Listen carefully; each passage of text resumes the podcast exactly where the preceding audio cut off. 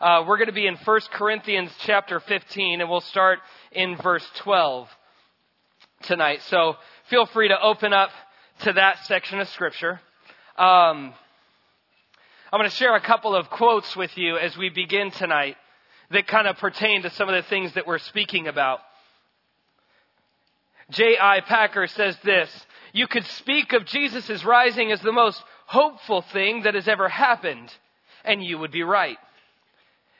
David Martyn Lloyd Jones puts it this way The Christian is a man who can be certain about the ultimate, even when he is most uncertain about the immediate.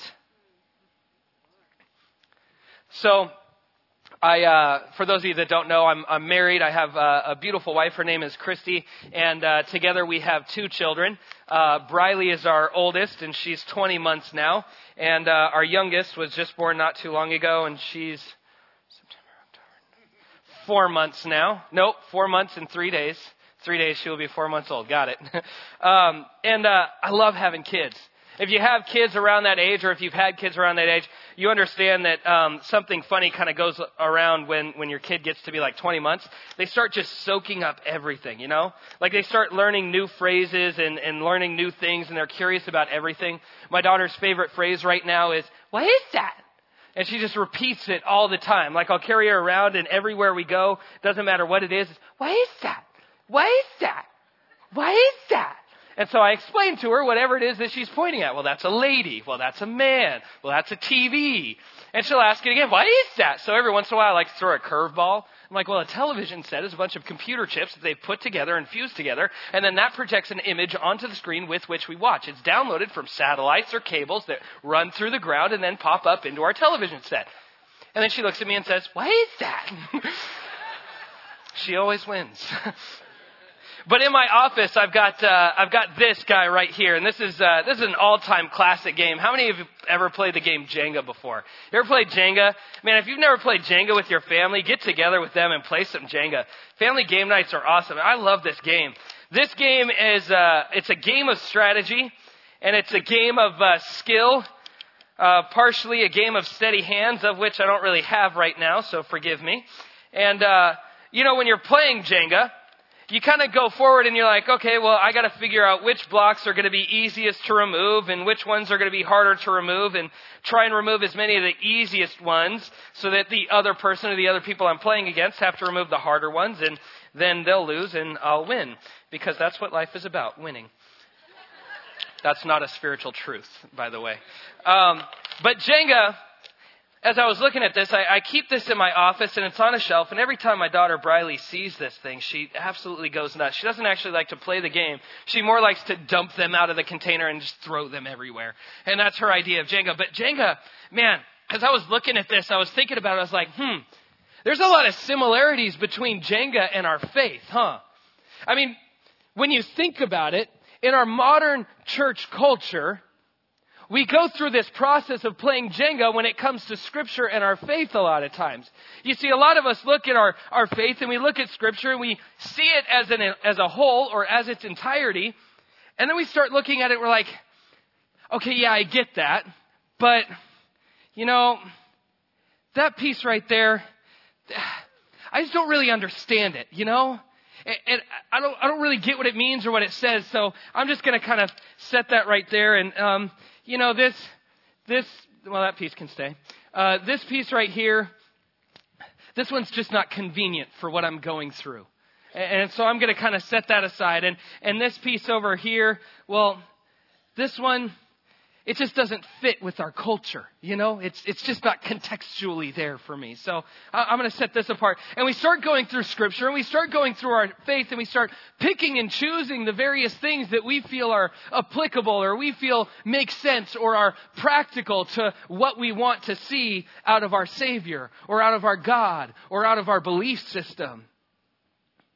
We take out the parts that don't make sense to us, are impractical, are impractical or don't fit within the cultural norms that we so strictly try to adhere to.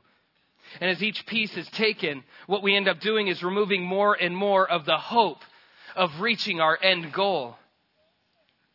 See, when it comes to the gospel, when it comes to scripture, when it comes to our faith, It must remain whole in order to carry the hope that we have in Christ.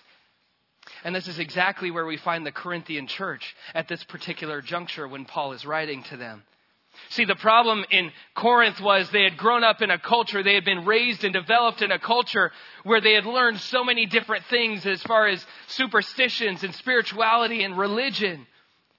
You might even say they had a lot of influences surrounding them, various Oprahs and, and Deepak Chopras influencing their life and telling them, you know, it's more of about spirituality than it is about a particular person or God.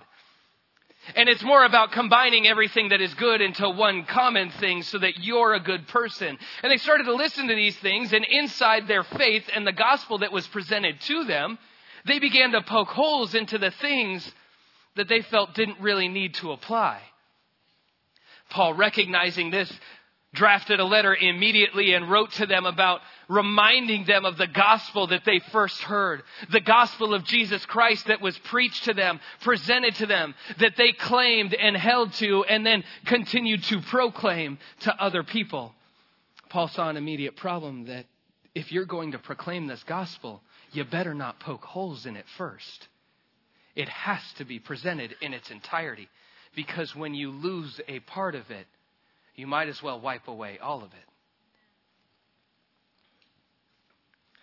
To be honest with you, when we look at the Corinthian church and we identify it as that game of Jenga with the holes in it, it's really not that different from our culture now, is it? See, a lot of us like to look at the Bible and look at the people that we study in the groups in the early churches and say, silly Corinthians. If only they knew. and yet, we do the same thing. We come into church and we listen to the messages or we go to the Bible studies or we read through our scripture. And yet when we come across something that we feel doesn't fit within the model that we want to have or the framework that we want to use, we just kind of poke it out.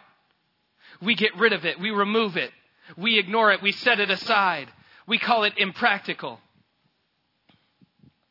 That can't happen.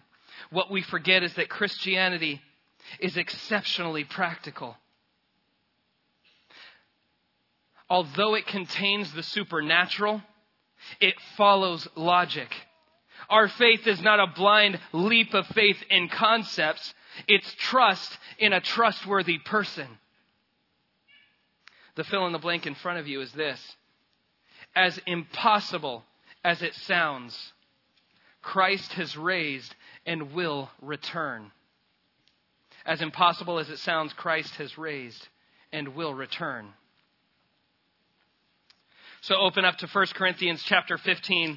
We'll begin in verse 12. I'm going to be reading out of the NIV, so if you notice a distinct difference between mine and the Bibles in front of you, separate translations.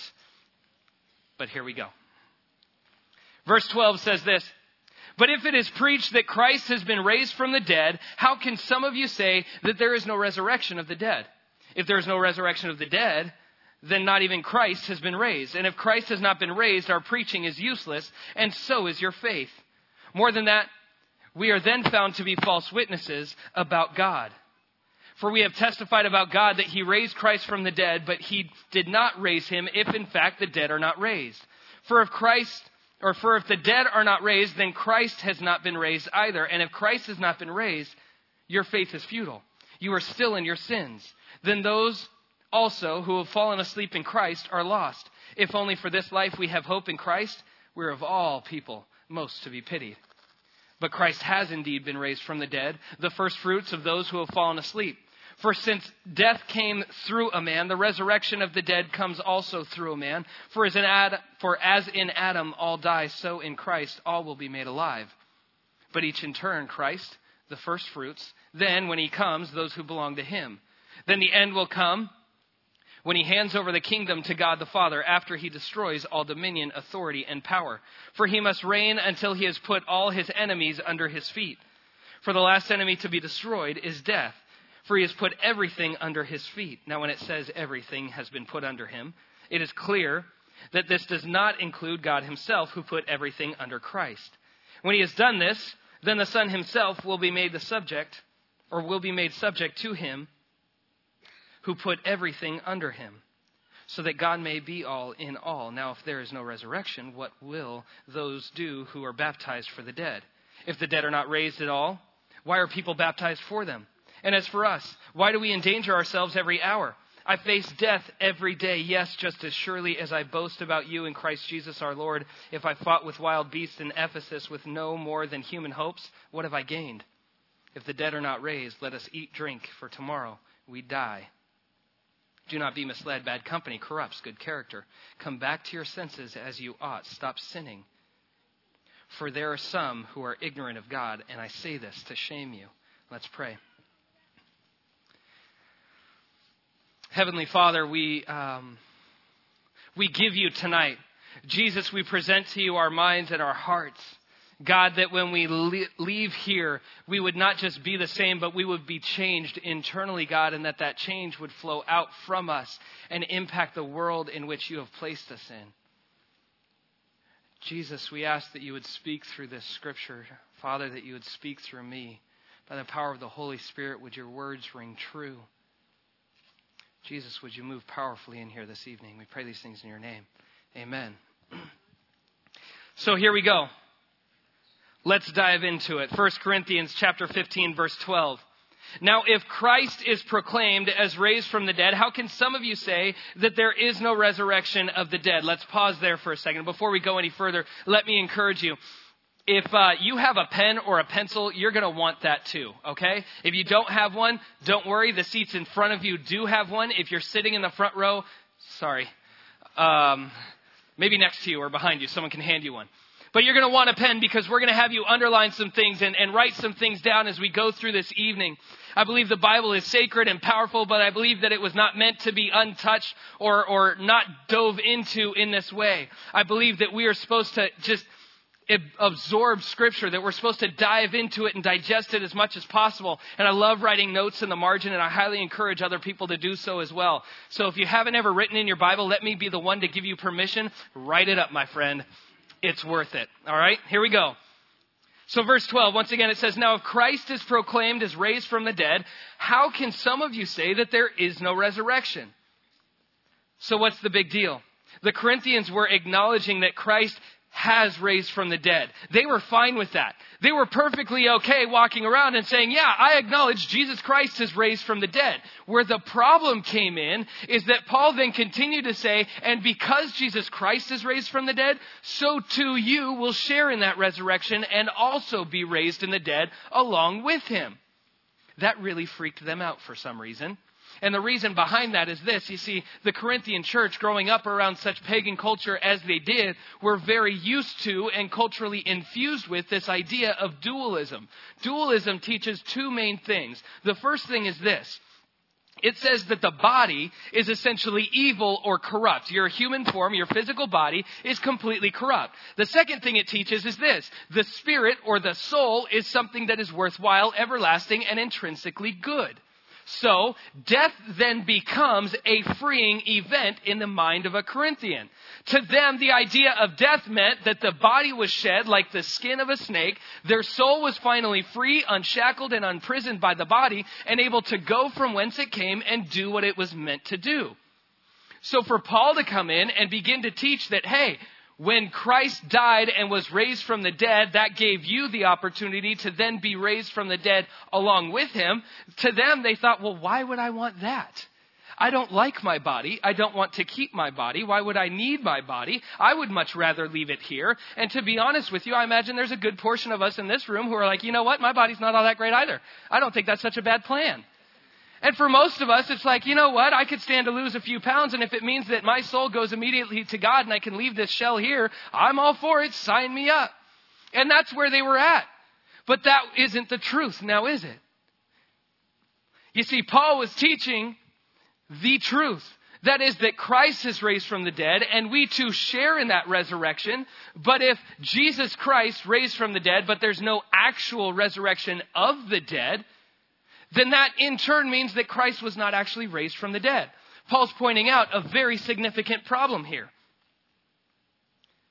He's presenting again the truth of the gospel and the hope that it provides because of Christ's resurrection. Hear this. In order to truly have power, the gospel must remain intact. in its entirety. In order to truly have power, the gospel must remain intact. We have to keep it completely together. Here's what I mean. It is the love of God as proclaimed in John 3:16 that set everything into motion. Love is the foundational piece that has become the crux of everything that we believe. If we were to take the love out of the Bible, the love out of the gospel, then we really are losing out on everything. Without love, God doesn't do what He does. If God sent His only Son to this world and Jesus Christ dies on the cross and is raised from the dead and love is not the motivation behind it, then it's empty and it's shallow because that's a God who doesn't actually want to have a relationship with us. Likewise, that's why Christ told us that when he was asked what the two most important commandments were, or what the most important commandment was, Jesus responds and said, There's actually two. The first is to love the Lord your God with all your heart, soul, mind, and strength. And the second is like it, to love your neighbor as yourself. Both of those carry the word of love. And he wraps it up and says, On these things all the law and the prophets hang. Love is what they hang on. The entirety of the Old Testament is built on this foundation of love. You take that out and you're missing something and you're ruining everything. Likewise, in the same way, it is the gospel, in other words, the good news of the death of a perfect Savior upon the cross that provides complete forgiveness of sins. If God loved us and wanted to have a relationship with us, and yet Jesus Christ came to this earth and when he got here, lived a perfect life all the way up to the day of the cross, and when they presented him with the cross, he said, You know what? I don't want to be a part of that, and walked away, then our sins would not be forgiven. We would still be enemies with God, and we would have a big problem right now, right? But that's not what happened. See, Jesus Christ, He did live a perfect life. He did go all the way up to the cross and He did get on the cross. Not only that, but Jesus Christ died on the cross. He died on the cross. And without that death comes no forgiveness of sins. If we remove that, then we're missing a pretty important part. Amen? Thirdly, and this is Paul's point, it is Christ's resurrection that completes the process, showing his power over death, giving us access to eternal life, and provides a relationship with our Creator. If we have both those first two parts, if God loves the whole world, that He gives His only begotten Son, that whosoever would believe in Him, that's great. If Jesus dies on the cross and our sins are covered by the blood of Christ because a perfect Savior was sacrificed, awesome. But if he stays dead, we have a real big issue, don't we? Jesus Christ did not stay dead. Without even one of these things, the truth and the power of the gospel is lost. Paul continues in verse 13. But, underline that word. That's a very important word. Anytime you see the word but in the Bible, underline that thing. Because it is worth it. That is good stuff right there. Something big's about to happen. But, if there is no resurrection of the dead, then not even Christ has been raised. Now, we just talked about that. And if you take out the resurrection of Christ, then we lose the power and hope of Jesus Christ. One author puts it this way The resurrection proves that life is stronger than death. If Jesus had died, never to rise again, it would have proved that death could take the loveliest and best life that had ever lived and finally break it. The resurrection is the final proof that life is stronger than death. Verse 14.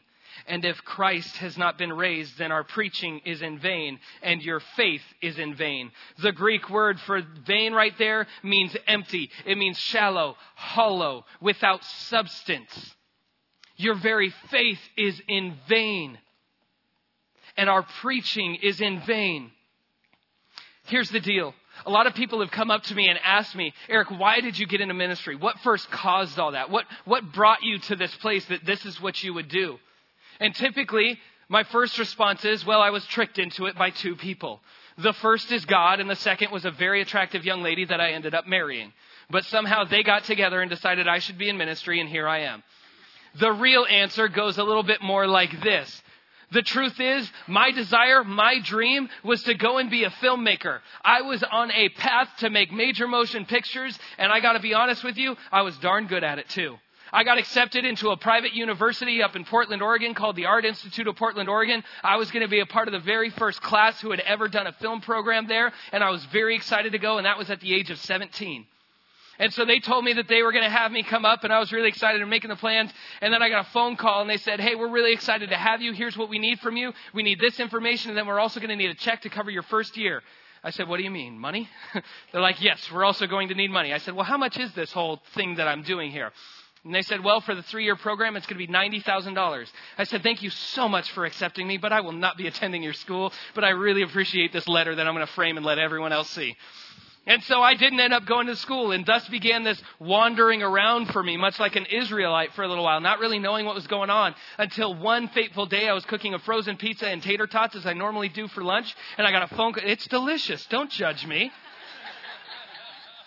Jeez. Red Baron's where it's at. So I get this phone call from an old friend that I hadn't heard from in a long time. And she calls me up and she says, Hey, you're volunteering in your junior high group at the church you grew up at, correct? And I said, Yes. She said, How would you like that to do that for a living? I said, You mean they actually pay people to do this? She said, Yeah, and I know this pastor and he's looking for a guy and you were the first and only person that I thought of. What do you think? Well, one coffee date and one sushi date later, I was a youth pastor in Lincoln. And a few years into it, I realized something. See, I had a dream. I had a dream that I was going to make pictures and I was going to make a lot of money and I was going to make this big difference in the world, making movies that everyone would come and see. That was my dream. But God showed me something even better, and God showed me my purpose.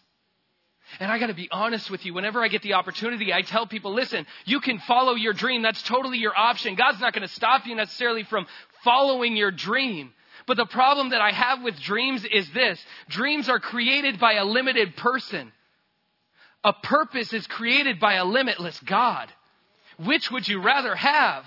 Now that I've done it, now that I've seen both sides to an extent, I gotta be honest with you, I would much rather pursue my purpose that God has for my life because it was created by a limitless God than I would pursue the dream that me, a limited mortal man, created on my own. I can't see the future, and he sure can. And now that I'm doing this, I got to be honest with you, this is the greatest thing that I've ever done or could do. Present the Word of God on a regular basis to His people. Are you kidding me? That's awesome. And God's created you for a purpose. But what Paul is saying here in this section of Scripture is this if Jesus Christ did not raise from the dead, my very purpose is hollow and shallow and pointless and useless. There's no point to me being here if Jesus Christ isn't alive. And not only that, but if there's no resurrection of the dead, if we're not going to partake with him, then there is no point to me continuing this process. I might as well stop now. That's a pretty powerful statement, wouldn't you say? Verse 15. We are even found to be misrepresenting God. That's a big deal. That phrase there in Greek is katatheo which means against or accusing God of doing something he did not do. Don't ever do that, just for reference. Don't do that. Because, he continues, because we testified about God that he raised Christ, whom he did not raise, if it is true that the dead are not raised. For if the dead are not raised, not even Christ has been raised. And if Christ has not been raised, your faith is futile. The Greek word for futile there is without results. And you are still in your sins, then those who have fallen asleep, meaning the dead, in Christ have perished. That word perished means lost forever, permanently, cannot be reclaimed, cannot be brought back. Unless Jesus Christ has resurrected, and unless there is resurrection of the dead then those who have died have been lost forever. Powerful stuff. If Christ is not raised, then Paul's preaching is in vain. And it takes the message of the gospel and it rips the life out of it, making its object a dead guy. Do you get that? Without the resurrection of the dead, Jesus Christ is still in that tomb, and the object of our faith is a dead man. Now, I got to be honest with you. Dead men don't really do a whole lot. They're not very powerful or potent, other than in smell. That's about it. There's a game that I like to play. Perhaps some of you have played it. It's called Mafia. And I'm not talking about the one on Facebook. I'm talking about the card game. And it works like this. If you've never played, it is a ton of fun. Works like this. It's a card game. Each card represents a certain thing. The numbers represent townspeople. There's really not a whole lot of effectiveness that you have. But if you get an ace, you are known as a mafia. If you get a queen, you are known as the angel or the doctor. And if you get a king, you're known as the sheriff. Now, here's how work, this works. There's a narrator for the game, and they tell everyone to go to sleep. So we all bow our heads and close our eyes, and uh, the narrator says, "Okay, I need the mafia to wake up." And at that point, those who had an ace open their eyes and quietly look around and make eye contact with each other. Narrator says, "Okay, mafia, choose someone to kill." So they all agree and they point to one person and choose to remove them from the game. Okay? Now they don't know it yet, but that's just what happened, and it's awesome. Okay? Then they say, "Mafia, go to sleep." So they go to sleep, bow their heads, close their eyes. Then he says, Angel, wake up. Angel, who do you want to save? And the angel looks around, decides on someone to point. Just so you know, if you play this game with me and I'm the angel, I always point to this guy, all right? it's just safer that way. So the angel then saves someone and they go back to sleep. And uh, they have the sheriff wake up. And so the sheriff wakes up and looks around, and they point to someone, and the narrator then admits to them whether or not that person is a mafia or not. And he tells the sheriff to go to sleep, and then everyone wakes up at the same time. At that point, the narrator tells the story. Sorry, ladies and gentlemen, in our little town, there was a horrible accident, and uh, Connor has uh, tripped over a noodle of spaghetti uh, into a, um, a microwave, and uh, he's dead. So, sorry about that. Connor died. And, uh, and so then everyone's, Connor's dead, he's out of the game, he can't say anything, and we now have to figure out who it was that did it. Now, we played this game with our volunteer staff up at a staff retreat uh, for the junior high group. And I have never seen a group of Christian volunteers get so heated and angry with one another as I did when we played this game. It was awesome. We're going around and people are like, I know you're the murderer. Like, I wouldn't kill anyone. Liar! You're a pastor too. And so we're going around, we're throwing these accusations around. And the funnest part of this game is watching someone after they've been killed and then realize who it was who killed them. Because they're over there and they're on the side of the room just like trying with everything they have not to say anything to help out the village people or the townspeople. They're in there and they almost have to leave the entire house so they don't spill the beans and be like, it was her! Dead men can't talk in this game. And if you're dead, you can't talk. Similarly with Christ, if Christ is dead, then he can't save. Without Christ, we've lost everything. And if there's no resurrection of the dead, then guess what? We've lost Christ. Thus the importance of what Paul is saying here. And he continues. Verse 19. If in Christ we have hope in this life only, we are of all people most to be pitied. I'll say that again.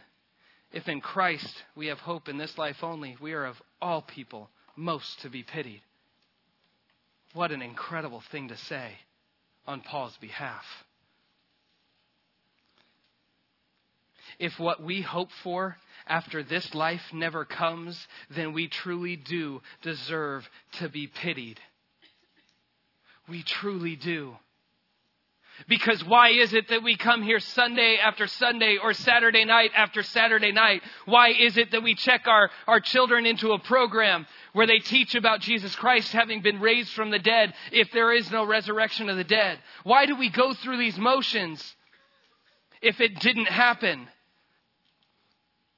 If what we hope for isn't actually coming, then yeah, we're supposed to be pitied. But praise God, this is not all there is. Amen? Because I know for me, I am in a relationship with the God of heaven and earth. I'm in a relationship with the God who saves, the God who brings life and has conquered death, the God who forgives sins and wipes away the past and restores. I'm in a relationship with the God who gives new life and new identity. I am not to be pitied because I have the answer. I have life. I am free from death and I am His. Amen. That is my God. And I pray and I hope that that is your God too, because if it is, rise up, people. We have something to be hopeful for. We have a hope in a God who loves us. He continues.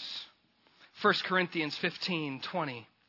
But in fact, Christ has been raised from the dead, the first fruits of those who have fallen asleep. Let's pause there. And here's what I love about this passage. It shows that God is a God of order and process. And you're about to see one of the most organized gods ever, alright? This is awesome. This is so great. Check this out.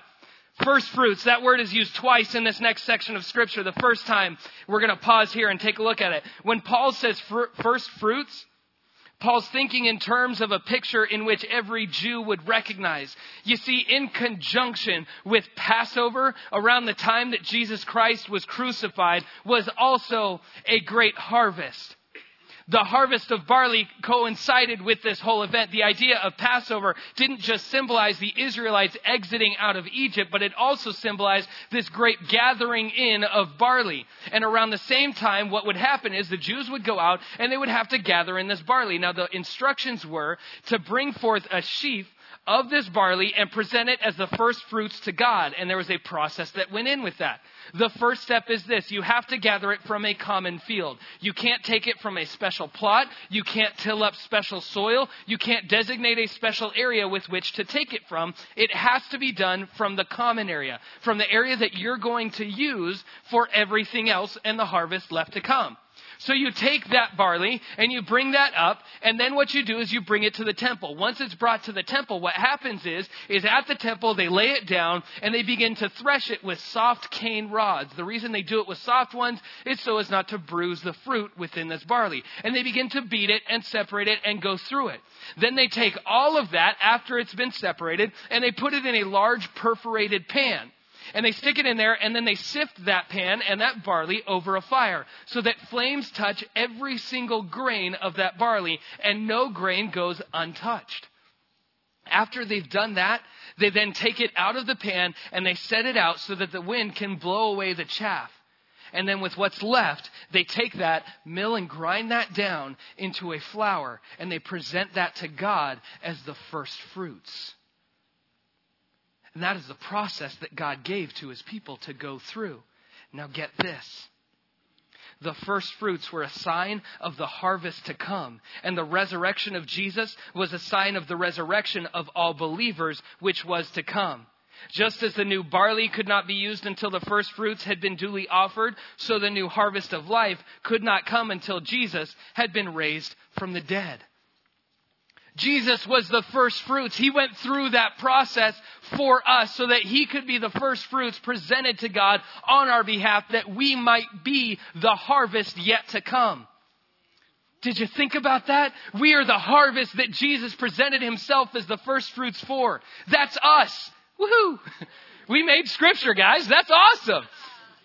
We are the harvest that is yet to come. And that is a big deal.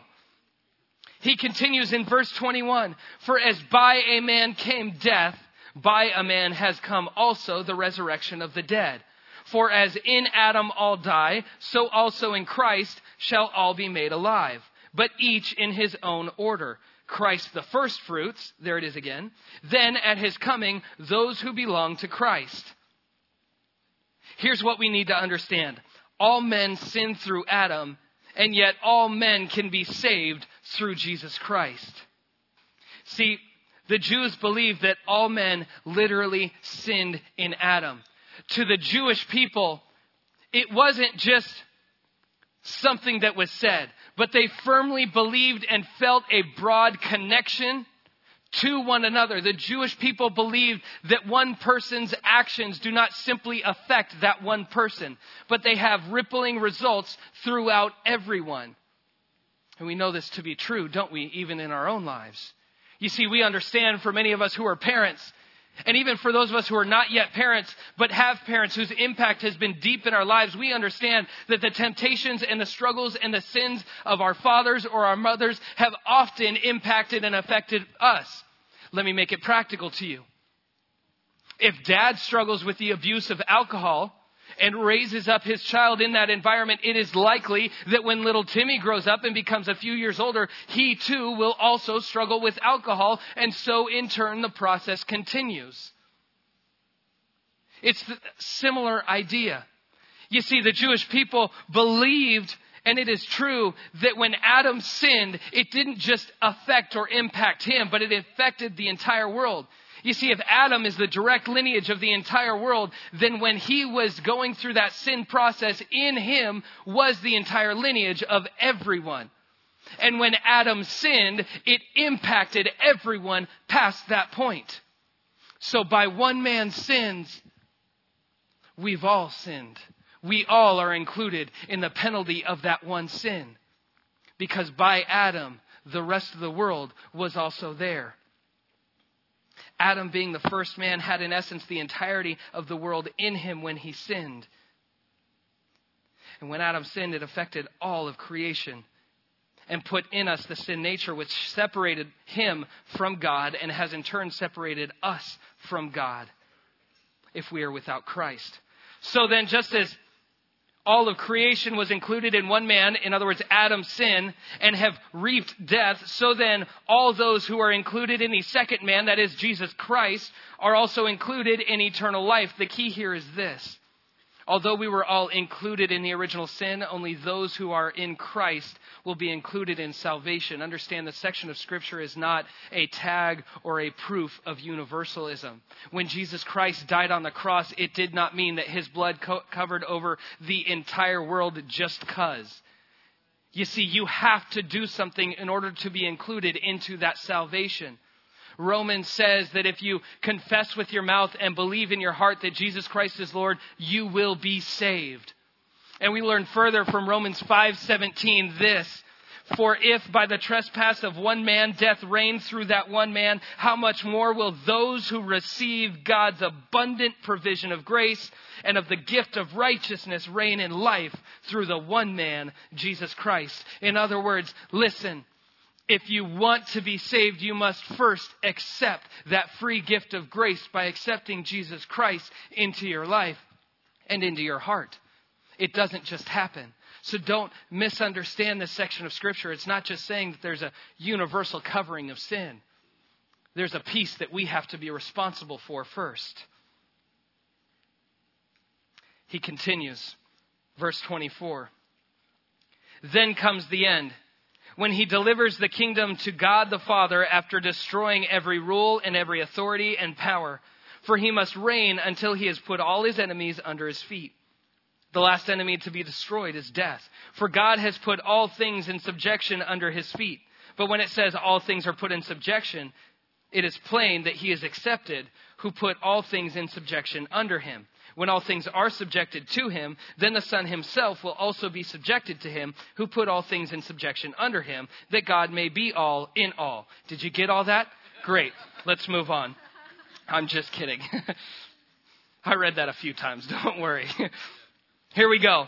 We usually view God the Father and God the Son as equals, right? That's nice, neat, and tidy and easy for us to understand. If we're going to believe in the Trinity, then we have to look at it and say, okay, we have God the Father, we have God the Son, and we have God the Holy Spirit, and they work together, and it's equal.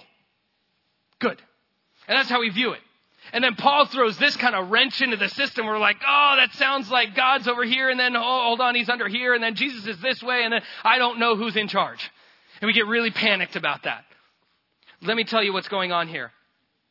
Paul is making it look this way, not so that we can think one is above the other or anything like that, but he's putting it into human terms that he can give so that we have the best opportunity to understand the purpose of this scripture.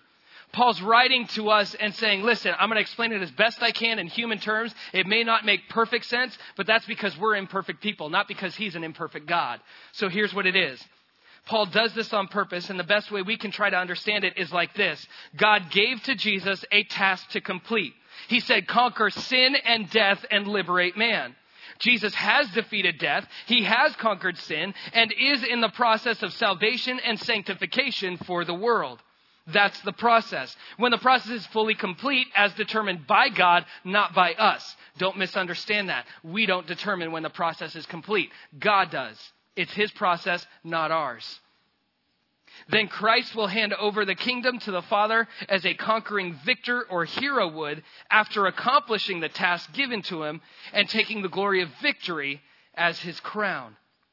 It's much like a conqueror going out on conquest on behalf of the king, saying, I need you to go and accomplish this. And upon accomplishing the task, comes, brings back the spoils, the victory, the stories, and everything, and says, I have done what you have asked, and it is all yours. Because from the very beginning, it always has been. That's the picture going on here. And that's the relationship between Christ and between God. And I love what Paul says in verse 27 he says this But when it says all things are put in subjection, it is plain that he is accepted. Underline that word, that's a big deal. Accepted, who put all things in subjection under him. This is what I call an idiot clause. Feel free to write that down in the margins next to your Bible, okay? You have my permission. Idiot clause. This is what this is. Working in uh, middle school, I get this all the time, and when I read this, I was like, I know why you did that. You're dealing with idiots. Sometimes. so here's what's going on a lot of times when I work with middle school students, they like to be funny or at least think that they're funny. And uh, they'll come in and they'll bring something with them that I asked them to bring. And so, you know, we did the rake and run re- recently, and so we asked them to all bring rakes so we could do that. And so they come in with their rakes, and it's like a, uh, a student comes up to me and says, Hey, Eric, I brought my rake. Where should I put it? I say, Oh, just put everything over in the back corner, okay? And then they look back at me and like, huh, Everything? Should I put you in the back corner? no, don't, no. No, don't put me, just put the rake in the back corner. What Paul is trying to do here is say, listen, when I say that everything was put in subjection under the Son, I'm not talking about God putting himself under the subjection of the Son. That's not what I'm saying. He is accepted from that. He's excluded from that. The point is that when this process is over, God will be all and in all when everything has been completed verse 29. Otherwise, what do people mean by being baptized on behalf of the dead? If the dead are not raised at all, why are people baptized on their behalf? What? Anyone being baptized for the dead currently? That's weird, right? I mean, that's really weird. So, I'm going to do my best to tell you what we're talking about here. I make no promises. So, here's what's going on what we do know is that the people in Corinth had a practice of being baptized for the dead. Well, what does that mean? We'll get into that in a minute. Hang with me. What we also know is this. This was not a command or a biblical teaching. Otherwise, it would have showed up elsewhere in scripture and it does not. Don't misunderstand this. Nowhere else in scripture does this really show up. This is not a command or an instruction that we've been missing out on for a long time.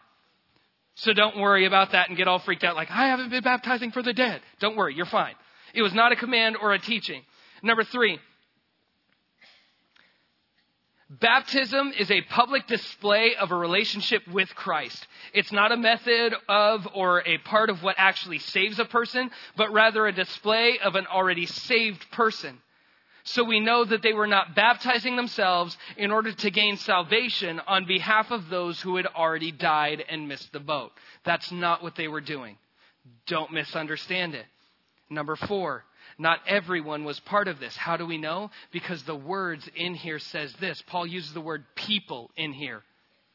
Paul says right here, otherwise what do people mean by being baptized? In the NIV it replaces people with those. He's saying there's a small group of people that he's acknowledging that he knows are being baptized for the dead. It's just a small group. Not everyone's doing it. Not everyone does it. And Paul doesn't condone it. And he's not saying it's a command. And yet we get really worried about this. So, having been here at Bridgeway for a while, I understand that there is a process whenever you get to a very difficult passage and you need to explain it to the congregation. What do you do? You give options. So, here are your options. I hope you're ready. Option number one is like this. People being baptized in order to fill the ranks of the early church. The thought process behind this is this. The early church was in its very beginnings and it was being brought up. And as it was being brought up, a lot of the new believers were actually older. And as they began to pass away and die, the thought was that the new believers, upon their baptism, would then be dedicating their baptism to a specific role inside the church. The thought is, is, hey, since we lost Mary Sue and she was a great organ player last week, we're going to need a new organ player. And here, over here is Mary Beth and she's okay at the organ. But when we baptize her, maybe we can baptize her into that role of the new church, which is kind of a need. And so they would go through this process, at least that's the thought, that they would baptize the new person for the specific role of the need that was left vacant by someone who had previously died. Okay? Just a thought. Number two, people being baptized literally over the grave of a Christian. This is weird. But here it is. You see, in the original Greek, when you translate that word being baptized, that word for the dead, that word for can also be translated to mean above or upon, alright? And when you do that and you retranslate the verse to say being baptized upon the dead, the thought process is that they would literally take new believers, walk them out to the gravesite of the previously deceased believers, and baptize them on top of that grave. Whatever. that's weird, but that's the thought is that one argument says that this is what it actually means. It's not for, but it's upon the grave of those who had already died. Number three, people being baptized because of the testimony of a loved one that eventually brought them into a relationship with Christ. Here's what this looks like. Someone was ministering to me and ministering to me and pouring into me and preaching the gospel to me, and um, they ended up passing away. And after they passed away, I came into a personal relationship with Jesus Christ. When I came into that personal relationship with Jesus Christ, I realized how much work and effort and time and prayer and, and, all that went into my salvation. And so when I get baptized, I go and I'm being baptized and I dedicate that to the person who is now dead, who meant so much to my personal journey of faith. Now, that may seem weird, but to be honest with you, we say the same thing every Sunday in National Football League. The truth is, every time a football player scores a touchdown, they run into the end zone, and oftentimes they'll get down on a knee and they'll do the cross like this, and then they'll point up like that. And they do that as a sign of someone who they loved, who meant a lot to them, made a huge impact in their life, that they are then dedicating that moment to. Because they recognize that if it were not for that person, then they would not be where they are, and they want to do as a symbol the opportunity to give something back in a form of recognition to them. That's the idea behind it. Is that people were dedicating their actual baptism to people who had meant a lot in their salvation, who had previously gone on to be with the Lord. Fourth, the word baptized becomes a metaphor for death, like when Christ asked his disciples if they could drink from his cup or be baptized in the same baptism. When you do that, and this is a real stretch of the verse, it's not likely that this is at all what they were talking about. But the idea is that the word baptism is more a metaphor for the idea of death. In other words, uh, why are we going through this process of martyrdom and, and death for other people? And the last one is this people being baptized for those who were believers but died before they had the chance to be baptized. It would be like you have grandma on the deathbed and you're preaching the gospel to her, and then before she has the opportunity to be baptized, she passes on to be with the Lord. And because she did not have the opportunity to be baptized, you then go and are baptized symbolically on her behalf as a representative or a proxy for her. And that's what that looked like. So those are five of the most common ones. Which one's accurate? I don't know. We weren't there. I have no idea. And to be honest with you, it really doesn't matter. Here's why. The point in Paul bringing this up wasn't so that we could scratch our heads wondering, well, why did they do that? What does that actually mean? Should I be doing that? No, that wasn't the point. The point was to point back to this. If, the, if Christ has not been raised from the dead, and if there is no resurrection of the dead, then why even go through the motions? Why show up to church all the time? Why come here and engage with Scripture time after time if it's not real? Verse 30. Why are we in danger every hour? Paul asks. I protest, brothers, by my pride in you, which I have in Christ Jesus our Lord. I die every day. What do I gain if, humanly speaking, I fought with beasts at Ephesus, if the dead are not raised? Let us eat, drink, for tomorrow we die. Two things here. Number one, Paul's battle with the beasts is most likely referring to a fight against people in Ephesus who were so intent on destroying him that it was like fighting against wild beasts. Some people will um, say that Paul had an experience in the arena much like the gladiators did against some wild animals. There's no scriptural backing to that whatsoever. And in fact, if Paul was a Roman citizen, which he proclaims that he was, there's no way they could have compelled him to fight in an arena anyways. So the likelihood of him having that experience is very slim to none. What's more likely is in Acts, it talks about people who had come up and risen up against him and fought so viciously against him that he felt it was like fighting against wild beasts. And that's what he's referring to. But the last section of this uh, scripture says this Let us eat and drink, for tomorrow we die. Ever heard the phrase YOLO? You only live once is what it stands for. You'll see it all over Facebook. This phrase is all about selfishness. See, if Christ did conquer death, then our lives must be lived for more. Our perspective must be filtered through Christ's resurrection and its eternal implications in everything that we do. That means in our jobs, in our careers, in our families, in our households, with our friends, with our children, with our loved ones. Everything must be filtered through the fact that Jesus Christ is raised from the dead and we too will be raised from the dead along with him. That has to change us. That has to impact us. That has to affect us. And that has to have a ripple effect into the world you only live once is not applicable to us because, praise God, that's not true with Christ. Verse 33 Do not be deceived. Bad company ruins good morals. Wake up from your drunken stupor, as is right, and do not go on sinning, for some have no knowledge of God. I say this to your shame. My mother had a phrase that she constantly repeated to me when I was growing up. Whenever I was hanging out with people, people that she believed were of slightly lesser character or moral standard, she would turn to me and say, You know, son, you can't go outside with a white glove and stick it in a puddle of mud and expect the puddle of mud to get all glovy. It's just not going to happen. Turns out mom was right. My encouragement to you this evening is this. If you look inside your life and the biggest influences into who you are, how you act, and how you interact with other people does not spur you on closer to Jesus Christ, then it's time we remove that thing from our lives.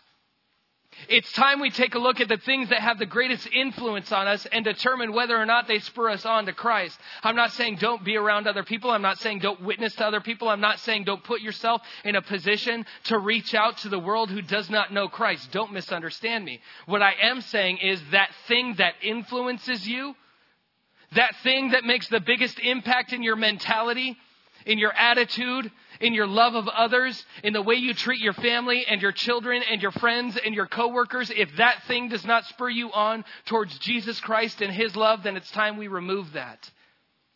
It's time we rid that out of our lives. We have a message of hope. Christ is raised from the dead, and if He did it, we get it too. And now it's time we share that same truth with others who do not yet know it. And what an opportunity we have with Christmas Remembered right here at our church. What an opportunity to reach out to the community. This last Wednesday, we took the middle school students out. We had a little over 100 of them. We passed out over 500 invites to Christmas Remembered in the local community. And my hope is that as this harvest comes, that we would be ready for it. Russ mentioned the idea of a revival maybe starting here. That is our prayer. That is my personal prayer. Is that we would take this so seriously as to think that there is a harvest coming and we want to be a part of it. Why? Because we have a message of hope. Because our Savior is risen. Be encouraged. Because when all feels as if it's lost, when all feels as if everything in this world has hit you in the face and attempts to strip you of your hope, remember that hope does not live and die here on this earth. Our hope has conquered death. Our hope is alive. Our hope saves. Our hope reigns. Our hope redeems. Our hope restores. Our hope is in Jesus Christ who died for our sins and has included us in his resurrection and the hope of eternity with our Creator who from the very foundation of the earth has loved us. Amen. Let's pray.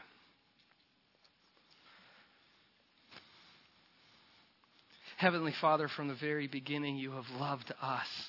And your love was proven through the sending of your Son, Jesus Christ, through his death on the cross and the shed of his blood for our sins. God, that yet while we were still enemies, you died for us because you loved us. And God, we praise you because we know that the story does not end there. Because Jesus, three days later, you walked out of that tomb having conquered and defeated death. Jesus, you are alive, and because of that resurrection, we too share in that, and there will be a resurrection of the dead. And Lord Jesus, we will meet you. Jesus, we will stand before you, and we cannot wait for that day to come. But God, in between now and then, our prayer and our, our hope and our request is that our lives and the way that we live it and the way that your resurrection impacts us would then have a rippling impact effect on those that we are around. Jesus, that we would be the light of this world, that we would be the salt of this earth for your name's sake. We pray these things in the name of Jesus Christ.